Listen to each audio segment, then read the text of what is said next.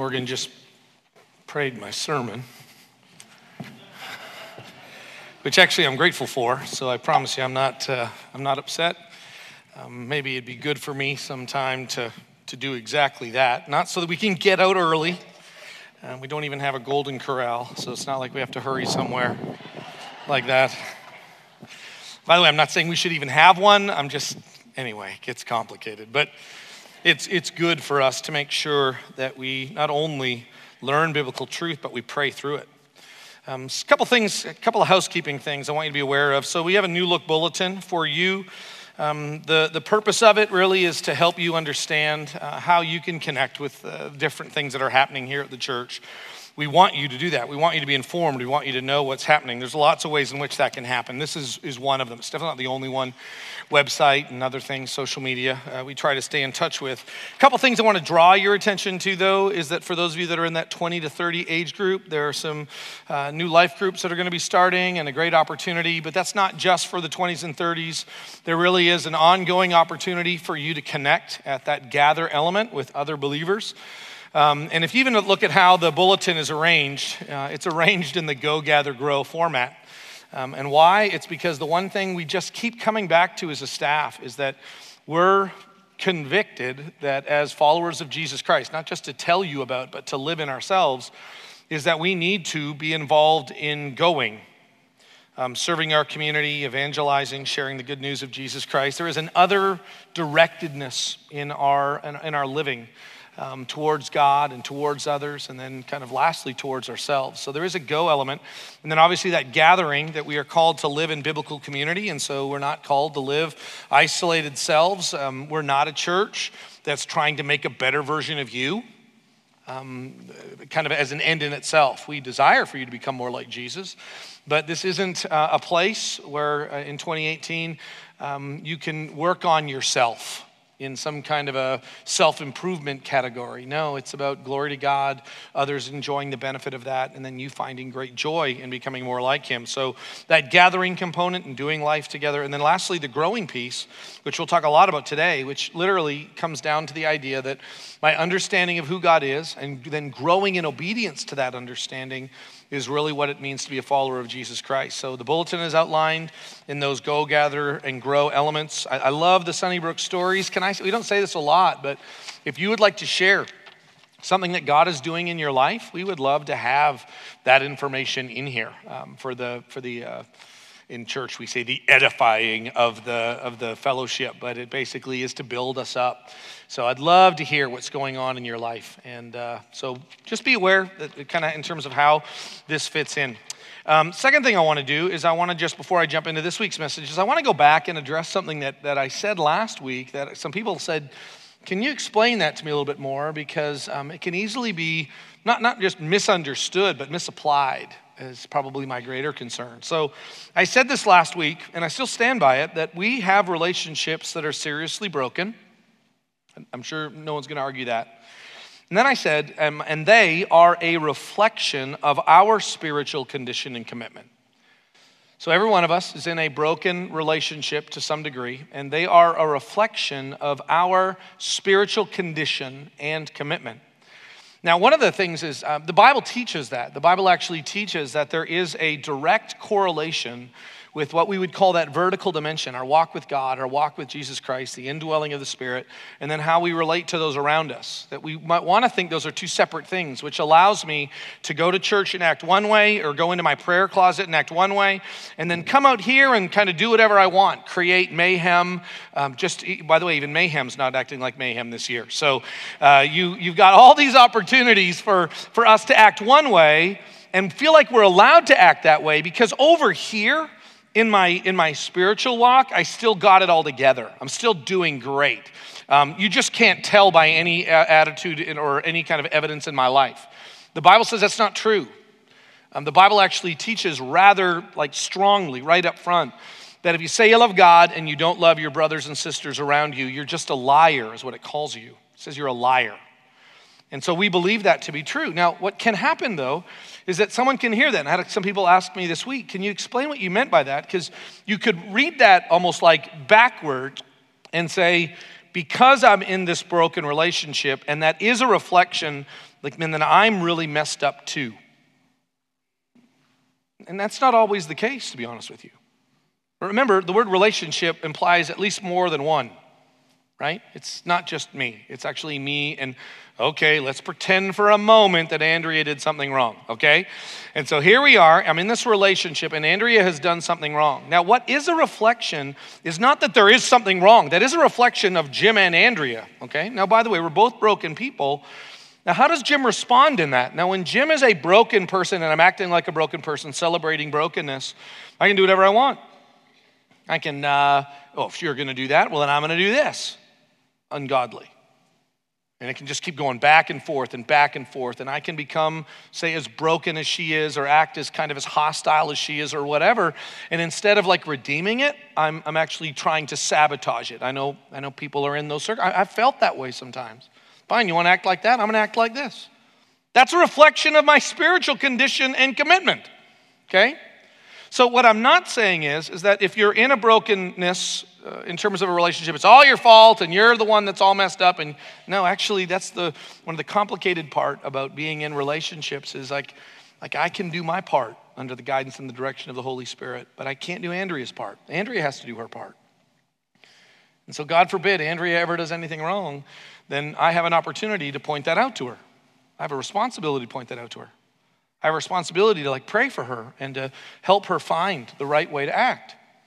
And then when she finds it, to offer her forgiveness and celebrate that with her. See, that comes from here. That comes from like my where I'm at in my condition. That comes from my commitment to follow Jesus Christ, which isn't dependent upon what Andrea does.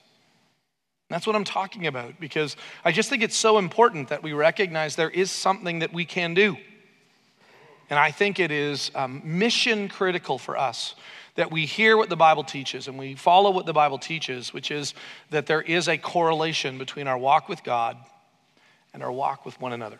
So that's what I meant to say last week, obviously not well enough. So uh, let's jump into this week's message. Again, it's going to kind of follow a similar format to last week. I want to walk through seven truths about God that we are trusting in in 2018.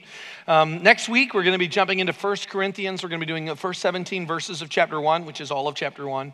And I'm looking forward to sharing that message with you. But until we get there, um, this week I really thought it would be good for us to, um, to be reminded about truths of the nature or character of God to hold us steady for the next 365 days and hopefully even beyond that. I, I know that it's probably maybe even part of what God has put in us, that we are fascinated with the new. Just fascinated with it to the point that some of you don't remember this, but on April 23rd, 1985, the great and mighty, powerful Coca Cola Company decided that in many blind taste tests, people were preferring a sweeter cola to them, and they just decided they needed to do something. How many of you remember that great and tragic day? So on April 23rd, there was a, a, a, new product that was introduced, and it was called what? The New Coke. Um, within a week, they stopped producing the old Coca Cola, and the backlash was, was immense. Now, who knows that they didn't have this all planned out in the beginning? I don't know, okay?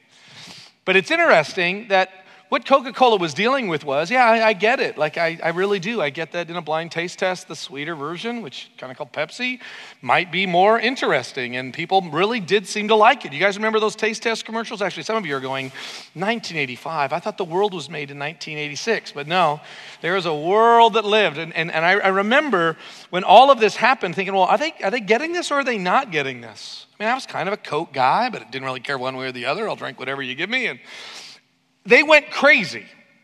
And they said, We're not doing this. And so Coke, in its, in its humble nature, decided to rebrand itself and it became what? Coke Classic. Many of you just know it as, isn't it always been Coke Classic? Well, kind of, but first they got rid of it and then they had to kind of reinvent it and then they did it and they've all been fine. But it's, it's interesting. We want something new and, and we like and appreciate something old. Really, maybe it kind of depends all on the day. And I really think both of those things are gifts from God. The Bible doesn't say the old is the best and the old is the only and anything new is, is skeptical. No, the Bible says things like, God speaking, Behold, I'm doing a new thing. I want you to celebrate this new thing that I'm doing. Behold, I'm, I'm, I'm bringing these things before you and I'm giving you these things. I mean, God gave a new covenant. Talks about new wineskins. So the Bible describes this as a good thing, and yet simultaneously it says, let's remember the old paths. Let's remember the ancient ways. And, and both are valuable. Why? Because time is coming at us. There's no way we can stop it. We're already in 2018, so new is here. It's always here, it's always coming. And before you know it, you're going to say, I can't believe I'm actually saying 2019. I can't believe I'm saying 2020. Should the Lord tarry? We're going to constantly be saying that. So, no matter what we want or don't want, the truth is, new is always around the corner. But there's something about the old mustard, you know what I mean? There's something about the old Coca Cola. There's something about the old, there's something about um, my son, my youngest son got for Christmas. Are you ready for this? He got a record player for Christmas. I literally am thinking, was someone drinking? What happened here? This is crazy. Who, who gets somebody a record player? I was so glad when record players were gone because CDs are going to be here forever. And then I have Apple Music. Do I need anything else, right? But no, record player. Let's do this. And my wife bought him an album for Christmas. An album. And a lot of you guys are going, yeah, it's, it's really cool. It's the new thing. Sure, it is. like, so what do you do when you're at church? Like, I get it. I want something new. What can we do that's new? And, and, and there's nothing wrong with that. But let's not forget the old. And not because we feel sorry for it, but because in the midst of all the newness that comes this year, what you and I really want, kind of, it doesn't matter if it's new or old, is what we need is like the staying power of things that have lasted. Which, by the way, God makes new every day.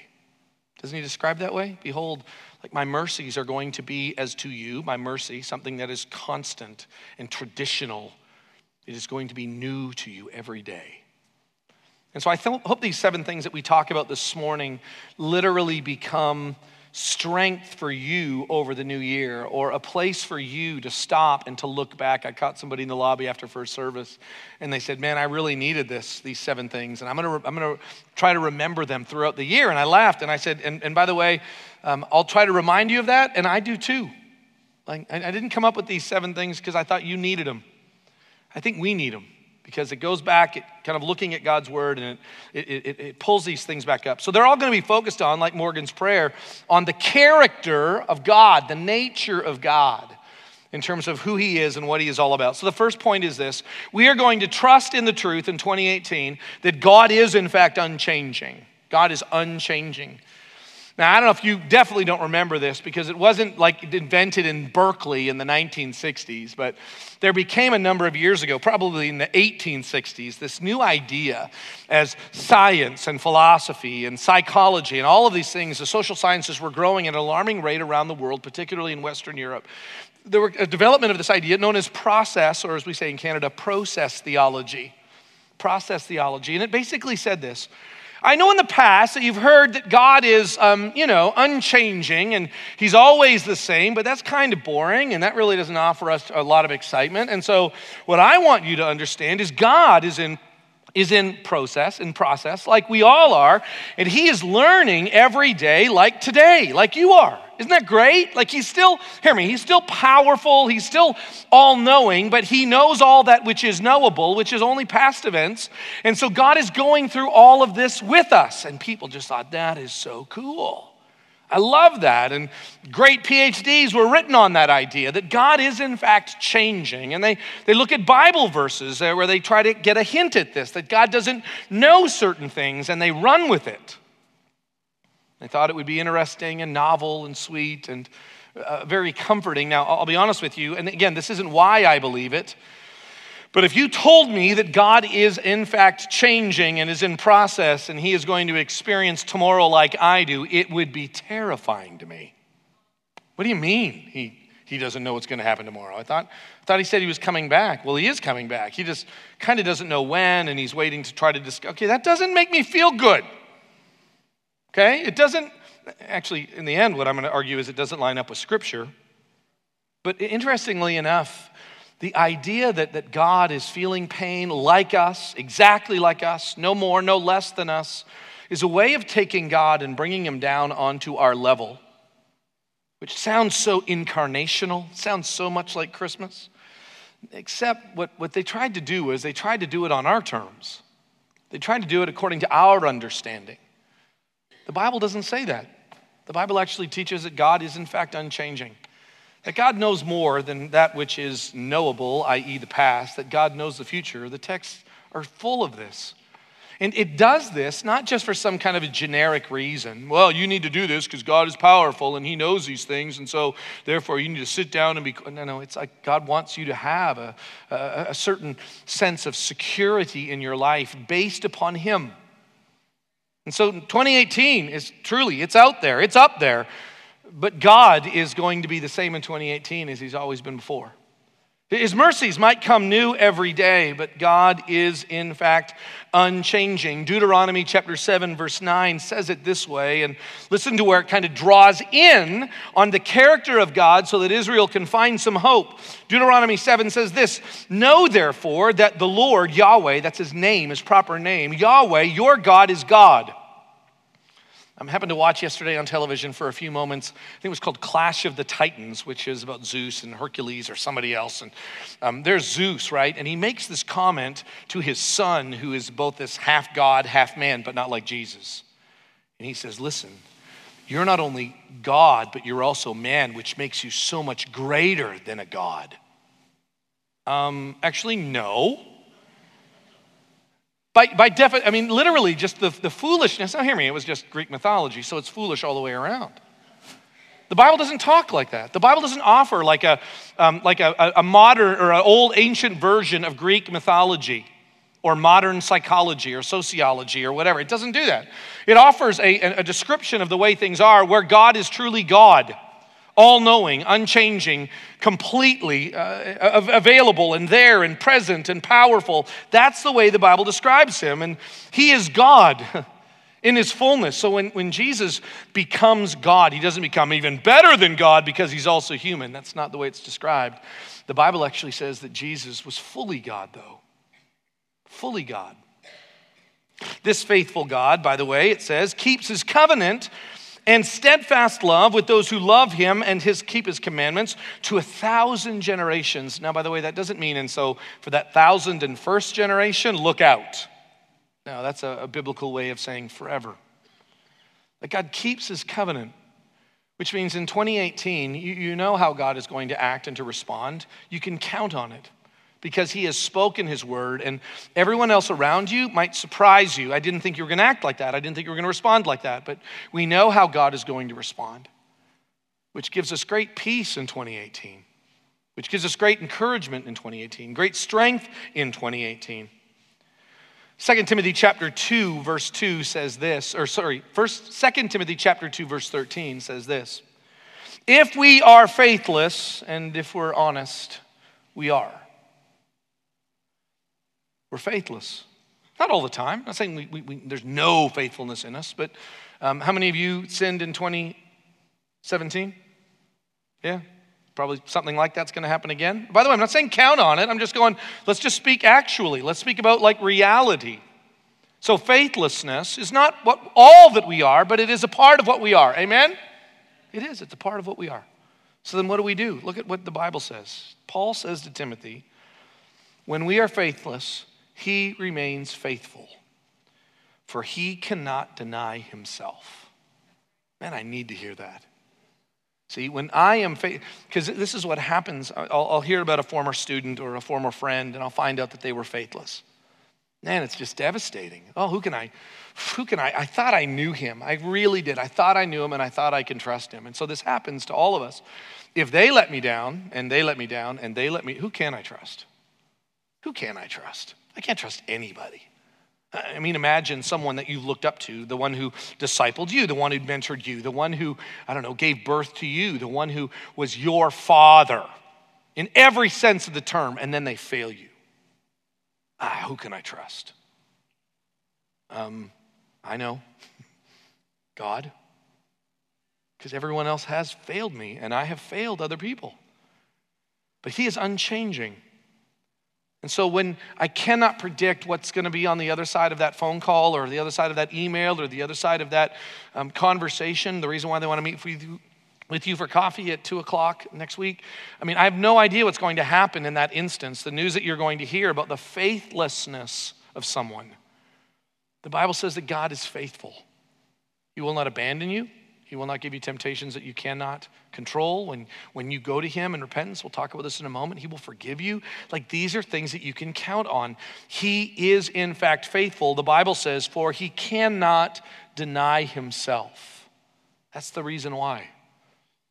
God, in his character and in his unchanging nature, is someone that you and I can turn to while everything else is shifting. Uh, Morgan kind of made that comment, just describing just the, the, the, fullness of God, and you just have to believe, really? Like, is anyone, anyone out there? Is there anything? Is there anyone that I can trust? And in 2017, God proved himself faithful, and in 2018, he's going to prove himself unchanging and perfectly faithful. Number two, God is in fact in control. We're going to trust that in 2018. That God is the one who is in control. Morgan, while she was praying through that, I don't know what you were thinking when Morgan was praying about the control of God in things, but she would, she would give an example, and I, I literally had to stop and go, Really? You're, are you ready for this one? Morgan said this God, we know that you're in control of our government. Really?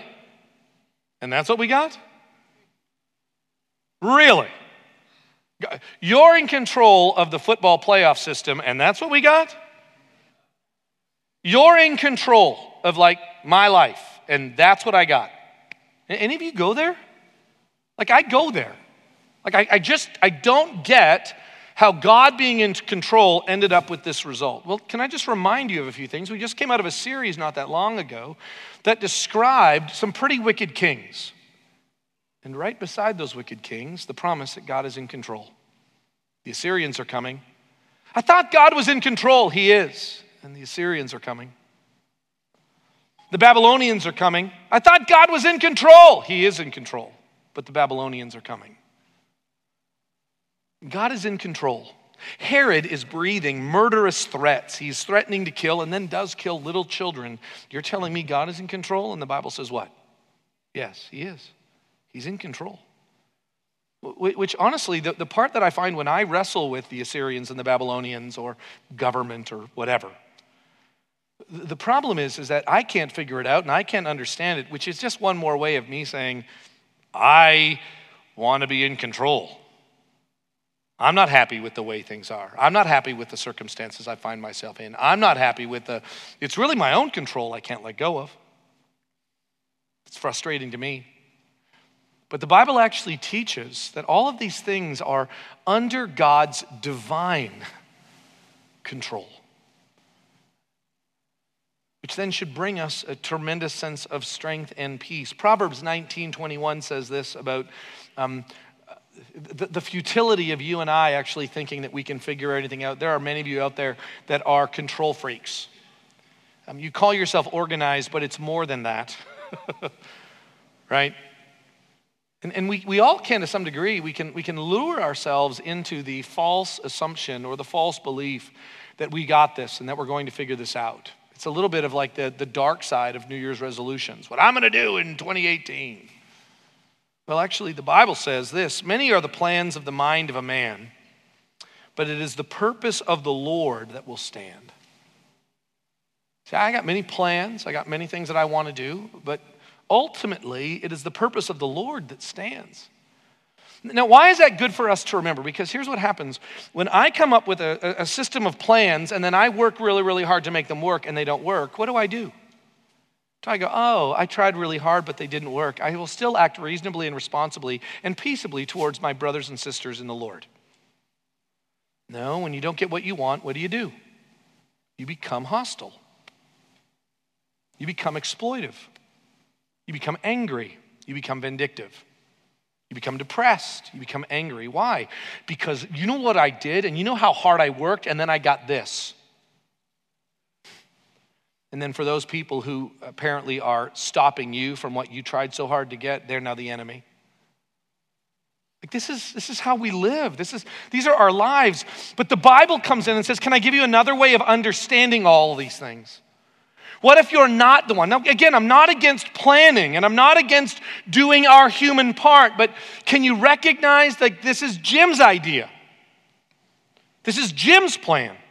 And that's not the same as God's plan. This is Jim's purpose. It's not, the, it's not equivalent to God's purpose. There was an elder here who, for years, whenever we would come up with any plans, just loved reminding us listen, like these are our plans and these are our ideas. Let us submit them to God and let us trust God with the working of them. Is that not the way it should be? And then all of a sudden, I, I don't really have like enemies, not, not, not with flesh and blood anyway, but I have a biblical way of looking at things. And, and by the way, like, what if, what if one of the reasons, just kind of th- work with me on this, what if one of the reasons why everything is not working out the way that you thought it should be working out is actually God working? Is that ever a possibility for you? That the reason why it's not happening is because God has another purpose. We, we, love, to, we love to say that. God, I went through a stage in my life, um, actually, I probably still do in many ways. Um, God, I, I, really want this. I really, I remember, I remember when I was kind of early on in my, in my days, I, want, I really want this job. Um, and so, God, I want it, I want it, I want it in your will, uh, or your, whatever you want in the end, right? Um, I give it to you, however we say it at the end of our prayers, right? I give it to you, whatever it is, your will be done, not mine. I guess that's what I'm thinking. Not, you're not my will, but your will, which is just kind of what I'm saying to let him know that I'm really, really humble, even though he knows the truth about me. And then I don't get the job. And I don't, I, I don't, I don't go, you know, it wasn't in the Lord's will. Blessed be the name of the Lord. Those stupid people don't know who they're missing. You know, I think they got it out for me. I got all these other reasons why. I mean, did we leave it to the Lord or did we not leave it to the Lord? We pretend to leave things with the Lord. Um, James chapter 4 says this, and the context is um, those people who have all these plans. Today I'm going to go to this city and make money, and then I'm going to do this in this city and make money. And, and James actually says this for those people who talk like that, here's what I'm going to do tomorrow. This is what I'm going to do in 2018, and I am a man who's controlling my own destiny, right? James says this instead, what you ought to say is, if the Lord wills, we will live and do this or that. As it is, you boast in your arrogance, and all such boasting is evil. Now, again, this isn't like, told you I didn't have to be responsible, sweetheart. It's not that. Told you I didn't need to plan and all plan. No, it's not that. It, it's just, do you have the ability in 2018 to be able to say, God, this is what I want and this is what I'm going to do, and I ask your blessing upon it, and I really do leave it in your hands. Like, I really do leave it in your hands. That's the difference. Anything that's not that is, in fact, evil God is in control of 2018. Do you know that? And do you trust that? Are you okay with that? Revelation chapter 1, verse 17 is one of my favorite chapters in the Bible, um, although I say that almost about every chapter in the Bible. But Revelation 1 says this um, John is the one who's speaking, the disciple whom Jesus loved. When I saw him, speaking about Jesus, his Savior, when I saw him, I fell at his feet as though dead um, as though dead. But he laid his right hand on me, saying, Fear not, for I am the first and I am the last, Alpha and Omega. I'm the first, I'm the last. Like, you don't need to be afraid, John, because like I'm here and I've always been here and I'll always be here. So fear not. I really want to encourage you in those times where something happens medical report, relational report, financial report something happens and you are either too excited or too freaked out the biblical response is what? The biblical response says, God is in control. And I don't say that so that um, uh, to, to kind of give God an out when circumstances don't work away. I'm just telling you the Bible teaches from beginning to end God is in control. Number three, God celebrates repentance. God celebrates repentance. I know, um, I wonder how God feels about this. I wonder what God thinks about this. I wonder what God thinks about the way our country is. I wonder what, and, and everybody's got like an answer or a reason to, to believe that God thinks that. And, and often um, I, I get it wrong. Maybe you do too. You get it wrong.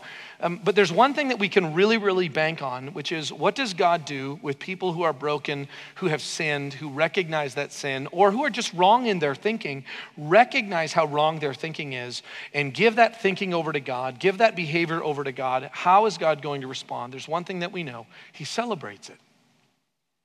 If you wanted to say to me, hey, what do you know that just pleases the Lord? I'm really working that my first like mind thought is me being humble before him and admitting that I'm not him and that I'm really, really messed up and I need him. That's like needs to be my first thought. That just pleases him. And by the way, I think it pleases him because it's reality. like I'm not him. Aren't you glad I'm not him? Yeah, not, I promise you, I'm more glad that I'm not him. Like, I know my brokenness. And when I, by the way, that's what repent, repentance isn't just I sinned and I did this terrible thing. That's one element, but it's no, I actually really thought that 2018 was going to be awesome and I was wrong. It was way harder than I thought it was. It was way more difficult than I was expecting it to be. Like, it was really, really, really, really, really, really hard.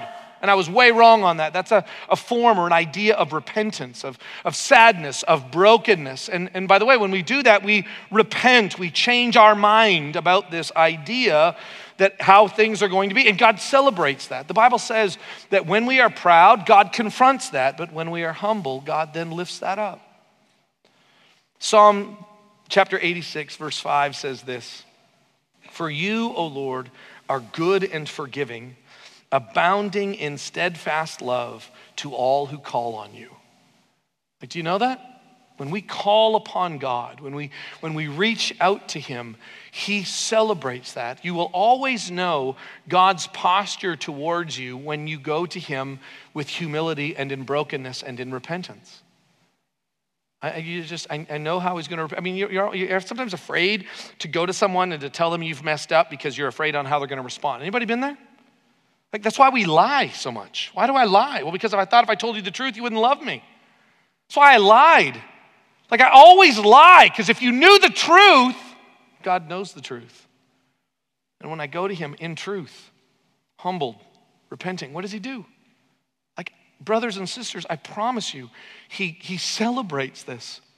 You finally decided to come to me. You finally decided to tell me. You finally decided to be honest with me. I've known all along. And God celebrates this, whether you're a lost coin or a lost sheep or a lost daughter or a lost son. God celebrates you coming home. Um, Morgan quoted this in her prayer, 1 John chapter 1, verse 9. If we confess our sins, and that's a big if, we hold on to them, we uh, pretend they're not there, but the Bible actually says if we, if, we, if we confess our sins, He, that's God, is faithful and just to forgive us our sins and to cleanse us from all unrighteousness. I, I don't know if you ever noticed this, but look at what it actually, look at what it actually says. If you were to ask me, if I were to write this verse in, in Scripture, I would write it and I would say things like this If we confess our sins, He is faithful and forgiving. Well, it says that. He is faithful and gracious he is faithful and he looks the other way. What does it say? He is faithful in what? You know what that word is? That's the word for righteous. Um, the, the, the, word, listen to this. This is what it literally says. He is faithful and he gives us exactly what we deserve. That's what the word just means there. Okay, put this in your brain this morning. If we confess our sins, I just got goosebumps. If we confess our sins, God is faithful and He gives us exactly what we deserve, which is what? Forgiveness. Like that's what Jesus did on the cross. Why would you not go to Him? God doesn't look the other way. He never has, He never will. He is just. And he forgives you. Why? Because Jesus made the payment. And that's why God celebrates it. It's why he sent him in the first place. Why are you hiding in your sin? Why are you refusing to admit it? Oh, I, I listen, I, I, can't promise what everybody else is going to do. I really, really can't. Um, someone came to me earlier and had to confess a, a pretty dark sin. I was going to get out anyway. And they were afraid of how we as a church would respond. I get this all the time. I, I said to this person recently, I said, here's the joy of it. If we get this wrong as a church, God is so going to come and get us. You know that? Like, I'd, I'd love to pretend that Sunnybrook could never get this wrong. No, we could. Guess who will never get it wrong? God will never get it wrong. He celebrates it. So you may not be able to celebrate brokenness. You may not be able to celebrate repentance, but God does. Therefore, I, I, hope and pray that we learn to get it. We learn to celebrate it. We learn to be as excited as He is. Number four, God is making us like Him. This is God's plan and God's purpose. God is making us like Him. If you ask me what I know that God is doing in 2018, is that He saved us for a reason, and that is to make us like Him. He gave us a Holy Spirit for what reason? That He would make us like Him. So when the Bible says things like, be imitators of God, therefore, as dearly loved children, He's not giving us some, um, some blind objective that we could never reach. No, and, and by the way, the context is to forgive like him in Ephesians. Be imitators of God, therefore. Be like God. And, and that's what God is doing by the indwelling of the Spirit, by the sanctifying work of the Holy Spirit. God is making us like Him, which is the reason why I don't have to sit here and say, here's what you need to do, and these are the things you need to work on, and make sure you're reading your Bible, and make sure you're doing. No, no, listen. There is a part of that that all of us need to be focused on and committed to.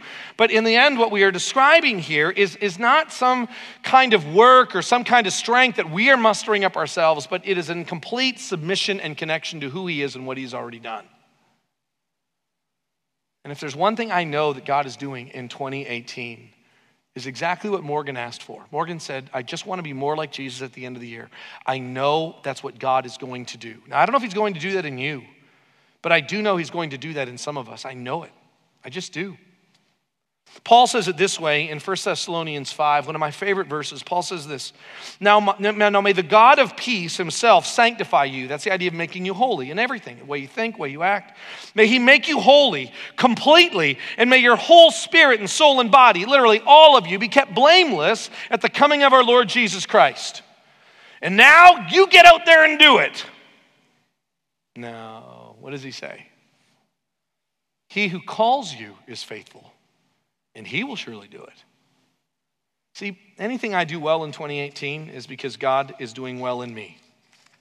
There's just nothing I can do. There's no strength I can muster. There's no purpose I can work towards, no mission I could accomplish that He has already not called me to and, and, and given me um, the insight or the wisdom or the ability to do. Do you know that? That's true in my family. It's true when I'm preaching. It's true when I'm trying to have coffee at Aspen. Like it's true all the time. No matter where I am and what I do, God is working on this in me. And so much of my responsibility.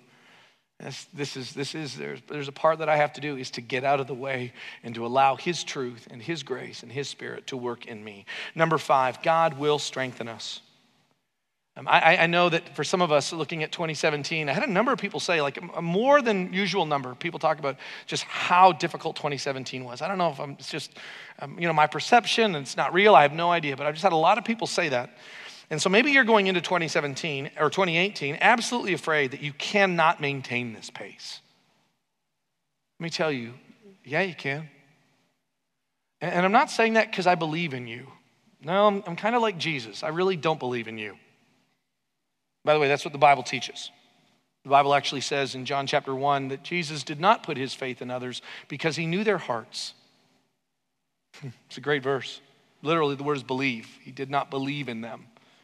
Which doesn't mean I don't want well for you. It just, I, I know who we are. I don't really believe that I can always get it right. But you know who I do believe in? Who is, what's his name? Jesus, God. I believe in him. And I believe He will give us the strength. I believe that if God has allowed you to be in a marriage, He will give you the strength to see it through whatever is working out there. That if you have children, God will work that out. If you get a job, God will work that out. And but here, I did not say, and it'll just be awesome, and you won't have any problems or difficulties. I didn't say that. But He'll give you the strength as it comes. I mean, we all know this, right? Some of us are going to hear some news from the doctor this year that is going to just take our breath away. And I believe God will give us the strength to see it through. I just believe that. And and when you don't believe that, when you're struggling to believe that, when you're struggling to hold on to that, then gather around yourself other believers who believe it and allow them to minister to you. God sent them there for a reason.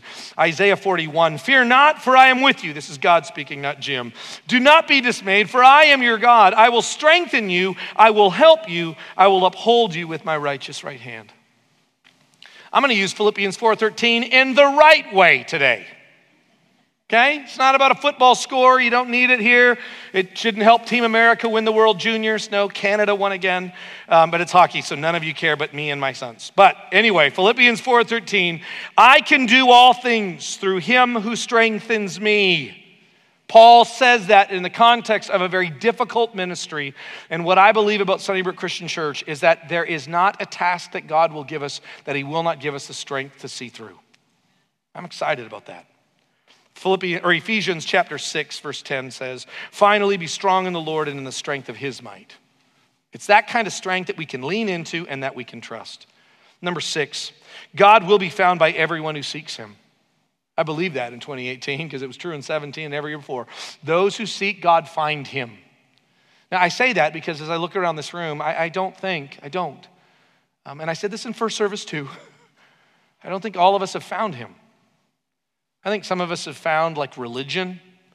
I think some of us have found some really cool things that are kind of working for you, but that's not the same thing as Jesus.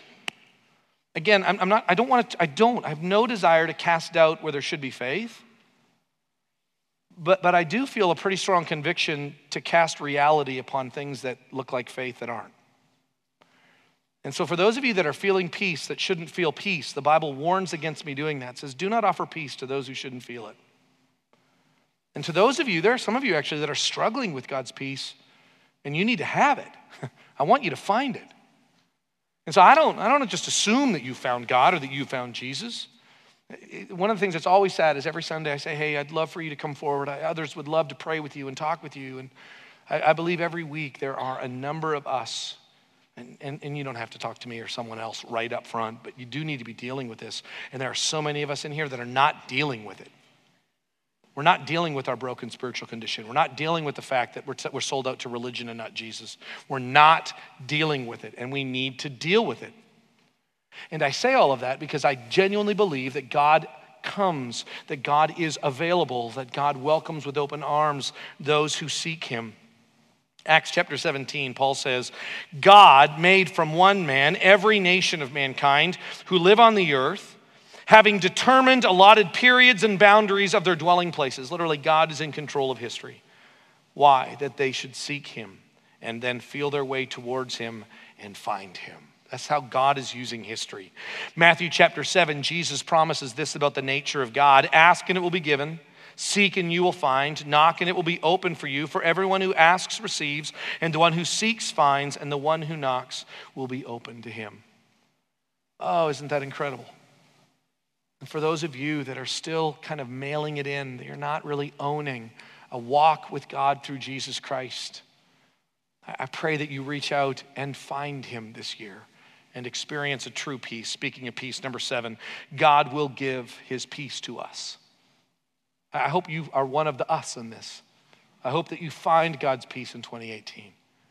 Now, by the way, again, I'm, I'm, not saying, and really what I hope that you actually find is a better 2018. Uh, God bless you. Um, a couple of years ago, a good friend of mine who kind of believes in a better tomorrow, not just Jesus. I think she believes in Jesus too, but she really seems to believe in a better tomorrow. She texted me, I've told the story before. She texted me at the end of 20 something and said, Hey, I believe next year is going to be a great year for you. It's going to be an awesome year. And I texted her back, Did you say that to everybody? Yeah. Do you think anybody you texted to could have a really bad year? You think anybody you text that to could actually die that year or lose someone that they love or a marriage that they loved? Anything? Well, yeah, but that's so negative. No, but I'm just, what are you saying by that? Are you saying, I hope a better year for you? Or are you promising me a better year? I guess you're ruining this, Jim. well, I just, truthfully, I just, I want us to be careful. Because, by the way, when all of that comes back, who, do they, who, who does everybody blame? They blame God, don't they? God totally let me down. God totally abandoned me. No, he didn't. He couldn't, wouldn't. I pray that you find God's peace in 2018. I pray that you experience it. I think I'm allowed to say this, but I'm going to say it anyway, even if I'm not allowed to say this. Andrew and I are going to be grandparents. 2018, boom. Yeah. So excited. Mackenzie and Olivia are expecting sometime in August. We don't know the continent that they'll be living in at the time, but truth is, um, I'm excited about being a grandpa. I don't have hope and peace that everything is going to work out totally fine. I'm not trying to be negative about this. By the way, I don't believe in like casting bad luck on me either. I, I just genuinely believe that whatever happens, God will bring us peace. Whatever happens in 2018, I just, I know that God will bring us peace. And I'm grateful for that. I fully expect to be excited about what's most likely going to be. And I, that's what I'm praying for. It's what I'm yearning for. But if that doesn't happen the way I want it to happen, and you can kind of fill in the blanks, that's just kind of one of the major centerpieces right now. You gonna be okay with that? Because God's in control, and because God's unchanging, and because God is still there, and because God will give you strength, and God will give you peace. That's what I love is Mac and Olivia know that. I'm just so excited for them to say, yeah, we don't know exactly how this is going to work out. We just, we trust God in all of this. And may He give us peace. Let me give you this blessing as you leave today Philippians 4. The Lord is at hand. Do not be anxious about anything, but in everything, by prayer and supplication, with thanksgiving, let your requests be made known to God, and the God and the peace of God, which surpasses all understanding, may it guard your hearts and your minds in Christ Jesus in 2018, in 2019, in 2020, until he comes back. Love you guys. Um, if you want to continue this conversation, walk this way. Um, if not, walk that way. Wednesday night, we start programming here. Would love to see you here. God bless, and we will see you on Wednesday.